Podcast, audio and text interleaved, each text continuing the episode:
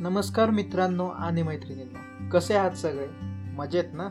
काय चाललंय मग सर्वांचं सध्या? अरे उम्या विचारतोस काय असं? दिवाळी आली ना? अरे हा दिवाळी आली नाही का? खुशीतच असतील मग सगळी.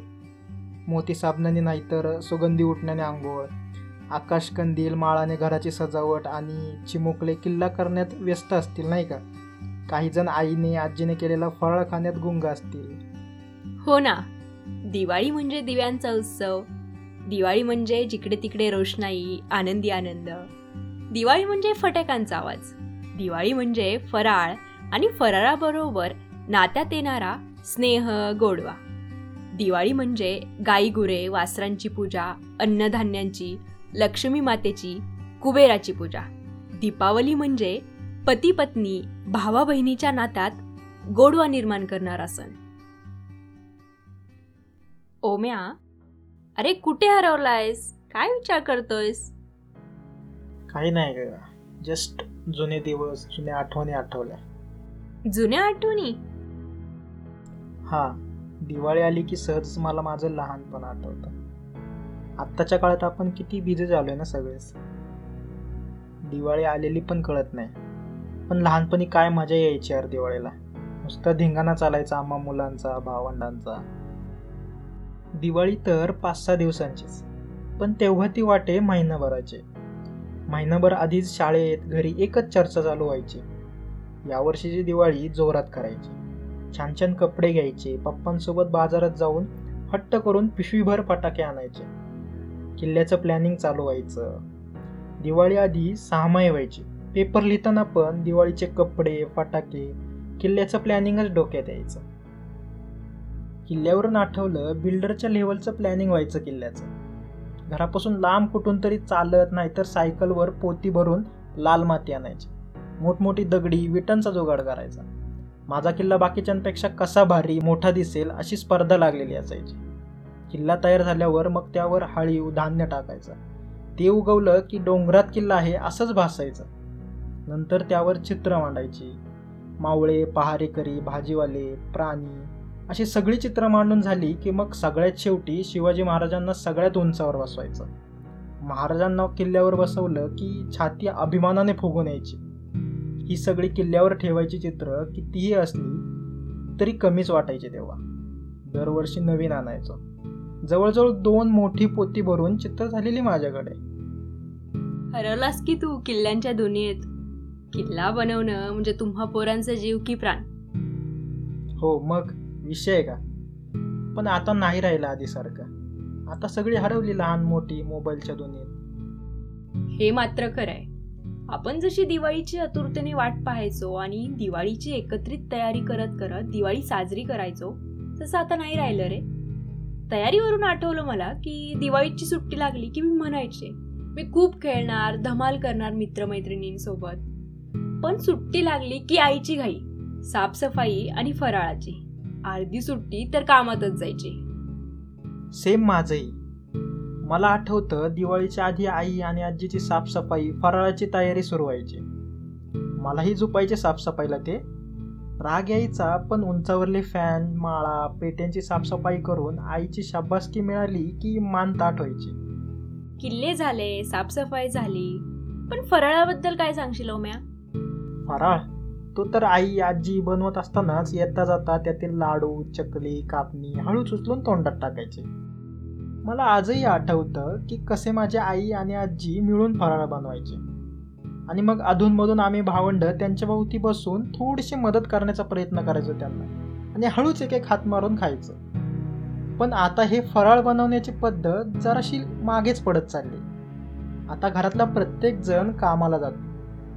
वेळेअभावी मिळून साफसफाई फराळ बनवणं लयात चाललंय. आता सगळं फोर जी इंटरनेट सारखं झालं. फास्ट लागतंय सगळ्यांना. साफसफाईला कामवाली आणि फराळ काय? ऑर्डर केलं की घरपोच? बाय द वे ओम्या तुला कोणता पदार्थ आवडतो फराळात? मला ना अनारसे जास्त आवडतात. बापरे खूपच महागडे पदार्थ निवडलायस तू तर. साधं सुद्धा काही आवडतच नाही ना मला. पण ओम्या माझी आजी म्हणते की आता हे फराळाचे पदार्थ मनात आलं की कधीही बनवता येतात. नाहीतर ऑर्डर देतात. पण पूर्वीच्या काळी हा फराळ वर्षातून एकदाच बनायचा आणि तो पण दिवाळीला. त्यामागे एक कारण असं की दिवाळीचा सण हा थंडीच्या दिवसात येतो. थंडीच्या दिवसात माणसांच्या शरीरात जास्त उष्णतेची गरज असते. हीच शरीराची गरज भागवण्यासाठी हा फराळ तयार करायचा दिवाळीला.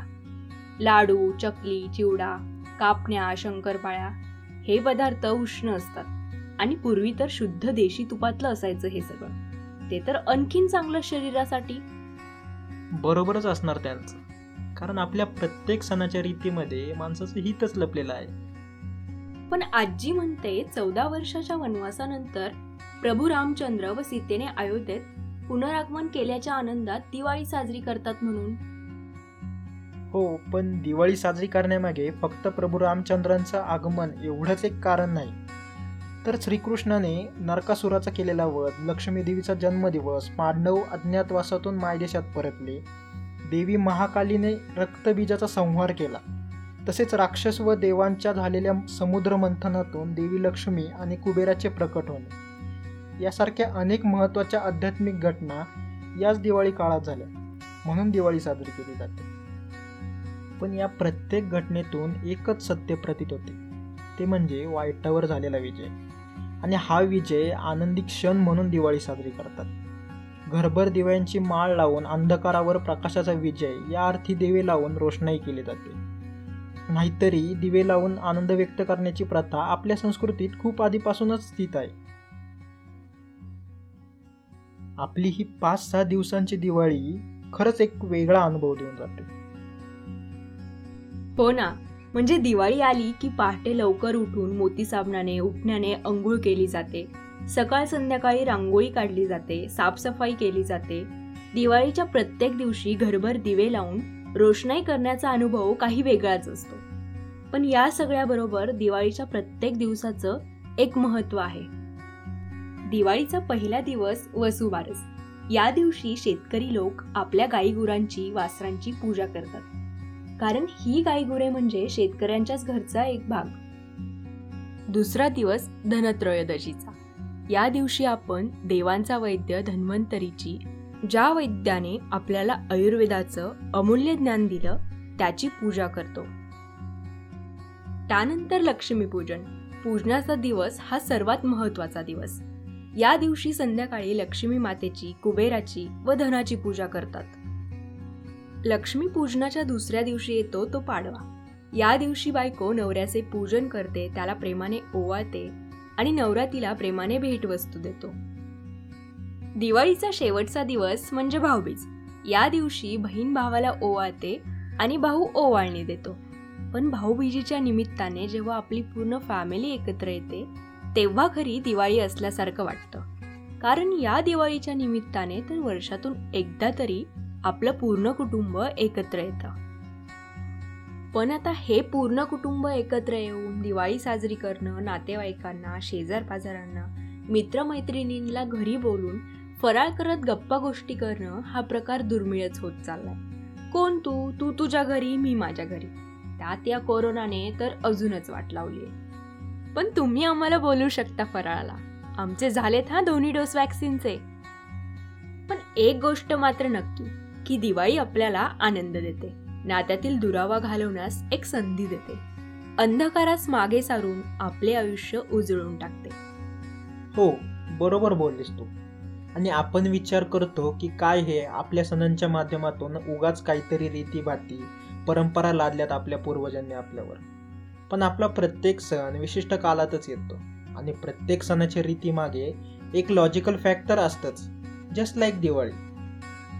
सो गैरसमज न करता आपण आपल्या प्रथा परंपरा पॉझिटिव्हली घेऊन त्यांना ॲक्सेप्ट करून त्यामागचे लॉजिक शोधले पाहिजेत. चला तर मग आज इथेच थांबूया. तुम्हा सर्वांना सोल ट्यून्स तर्फे दिवाळीच्या खूप खूप शुभेच्छा. काळजी घ्या मस्त मजा करा फराळ खा आणि ऑब्विसली दिवाळी म्हटल्यानंतर तुम्ही तर फटाके उडवणारच असताल. पण त्याचबरोबर प्रदूषण कमी करण्यासाठी दोन झाडेही लावा. आणि दिवाळीचा प्रत्येक क्षण एन्जॉय करा. परत भेटूयात एका नवीन आठवणी बरोबर किंवा फॅक्ट बरोबर हा एपिसोड तुम्हाला आवडला असेल तर लाईक करा फॉलो करा शेअर करा. आणि हां सोल ट्यून सिक्स या इंस्टाग्राम पेजवर हा एपिसोड तुम्हाला कसा वाटला हे कळवायला विसरू नका.